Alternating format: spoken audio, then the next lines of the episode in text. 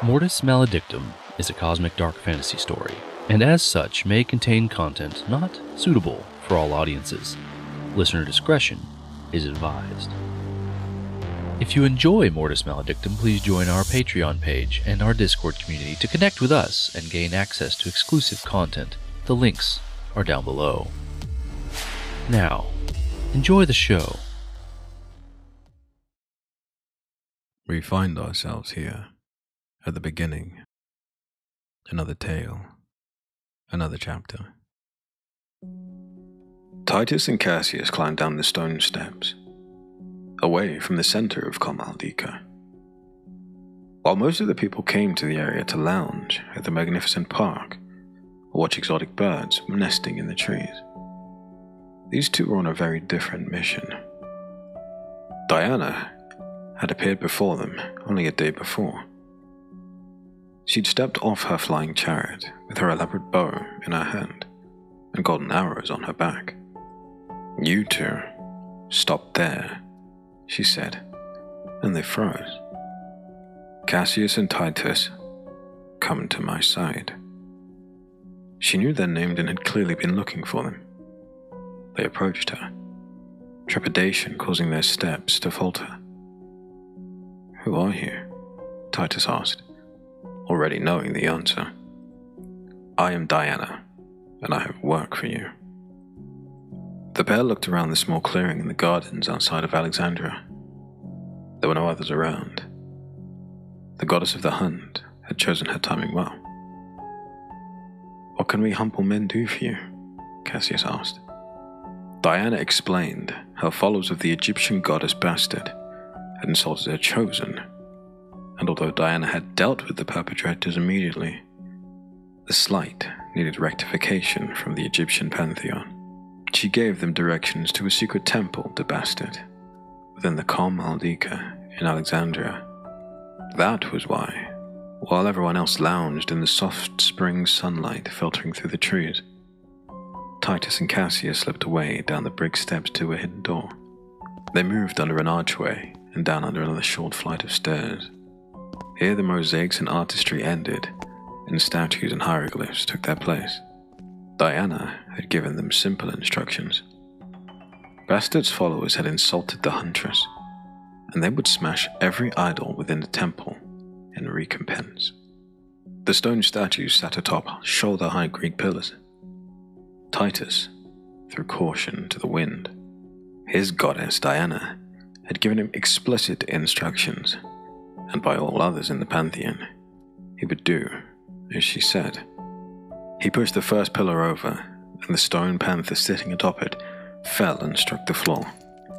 It broke into three pieces, and the pair of the defilers stood completely still to listen. There were no threats appearing from the archway, and none of Bastet's priestesses were in the temple. Now emboldened, Cassius pushed another pillar over into a third, they boat fell away and crashed into the base of one wall, defacing the hieroglyphs carved there.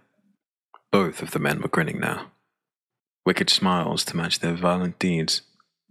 Their eyes shone with righteousness, but out of their depth, and their knowledge of the machinations of gods was sorely lacking. A female lion padded softly into the temple from an unseen entrance.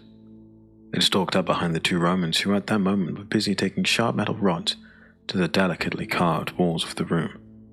Leaping at Cassius from behind, the monstrous beast let out not a whisper of sound. Mid flight, the lion disappeared, and had shifted to a tall, naked feminine form with the head of a cat. Bastet came to defend her temple. She landed on Cassius's back and drove him to the floor. She slashed her clawed hands across the tendons in the back of his legs, and he cried out. It was only warning Titus would get, and it wasn't enough. Bastet conjured a woven gold thread out of the air and flicked it around Titus's neck. She pulled hard on it, and the man flew backward, choking and sputtering. He landed beside his friend, and within seconds, Bastet had the pair bound together and dragged them away to the hidden entrance where she had merged. Their lives were forfeit but the returned insult would not be so easily revenged. Bastet was a feline, and like the jaguar, the tiger, the panther, and the lion, she liked to play with her food. A silent jackal padded across the lawn of the Komaldika garden. The moon was high in a cloudless night, and the light shone reflected against its black eyes. It made its way down the same brick steps the two defilers had three weeks ago. Anubis entered the hidden temple of Bastet and shifted his form to that of a tall man. His dark skin still gleamed with the sweat of exertion from his travels. Osiris had deigned to make him the ambassador to the Olympians. They want the men's souls back, Anubis called into the candlelit interior. He rounded the corner and spotted Bastet lounging at the foot of her shrine. She hissed at him and crossed his arms over his chest. Anubis's long snout looked down at the feline. She was chewing on a finger of a dismembered hand.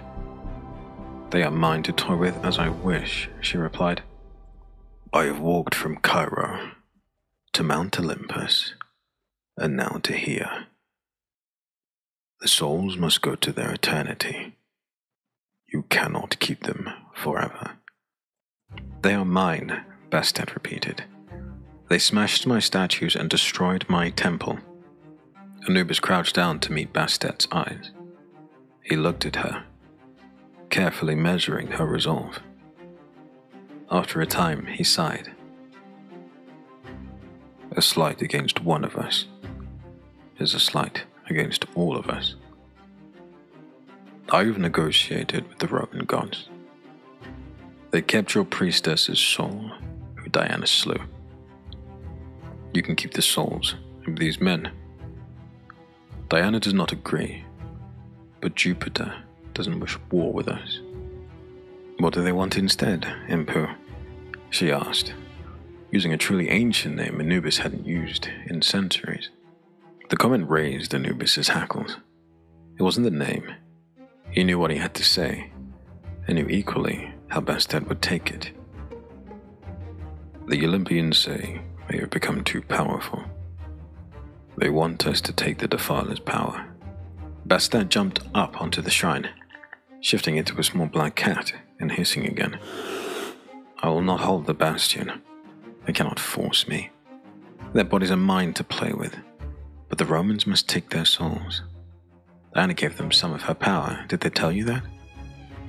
Anubis took a step back and held his hands up in deference. They admitted nothing, but I suspected that was the case, he said, and sighed. How close are you to the top? Osiris and Amun still hold the majority, but I must diminish if I am to avoid representing us for the next mantle, Bastet said. Anubis' shoulders slumped. Amun is no longer as powerful as he was. He was formed with Ra and gave the other much of his power. I am second. It was why Osiris sent me to Olympus. Many of their worshippers thought Amun Ra was the prime deity. This granted the god nearly unsurpassed power. But as the prime responsibilities pushed Amun to the limits of his power, Ra would have ceased despite constant worship if he had not merged with Amun. Together, they used their power to hold the land together, raise the sun, and bring the rains to the wet seasons. It may not be the way other pantheons worked but it was the way Egypt had always functioned. I am sorry, but I cannot kill the men, Bastet said. I cannot take their power or risk rivaling Osiris. Diana is cunning, and she's turned your provocation back on us. Anubis paused here and shifted back to a jackal. He sniffed the air and then softly padded off towards the temple's back room, where Bastet kept her prisoners. His form did not prevent him from communicating with Bastet. Indeed, his actions told her volumes. He would kill Titus and Cassius, therefore taking Diana's power, and become the first among the Egyptian pantheon. It is a risk, he told her, but I must weigh their hearts and send them onwards. if that means I must also fell them myself. So be it. The screams echoed from the temple, but were drowned out by the primal howl of a hunting jackal. The birds roosting in the trees of Komaldika took flight in sudden primal and predatory fear. Then all were cut short. Lights came on in the homes surrounding the garden, and their inhabitants looked out from their porticos, holding staves to protect themselves. And it would have helped if the jackal they feared was any other than the god of the dead. Thus did Anubis become the first Egyptian god to meet the Melusai. But he was needed for his people and was not chosen. After many centuries, he could finally diminish the power Diana had tricked him into absorbing. But he never forgot, and never forgave her. And thus, the story is ended. The tale told, the chapter closed. This twisted tale was created by an Apollo Plus creator. Apollo Plus is a subscription that lets you listen to your favorite audio fiction series with no ad interruptions while supporting your favorite fiction and horror creators. Shows on Apollo Plus have no ads, they grant early access to new content, offer exclusive episodes and behind the scenes clips, season supercuts, and more. And the collection of shows is always growing. 70% of the revenue goes to the creators you love and helps them make their next audio adventure possible. You can support dozens of creators with one subscription. So join Apollo Plus today by downloading the Apollo Podcast app for iOS and Android or by visiting apollopods.com. But don't think that you can escape the horrors.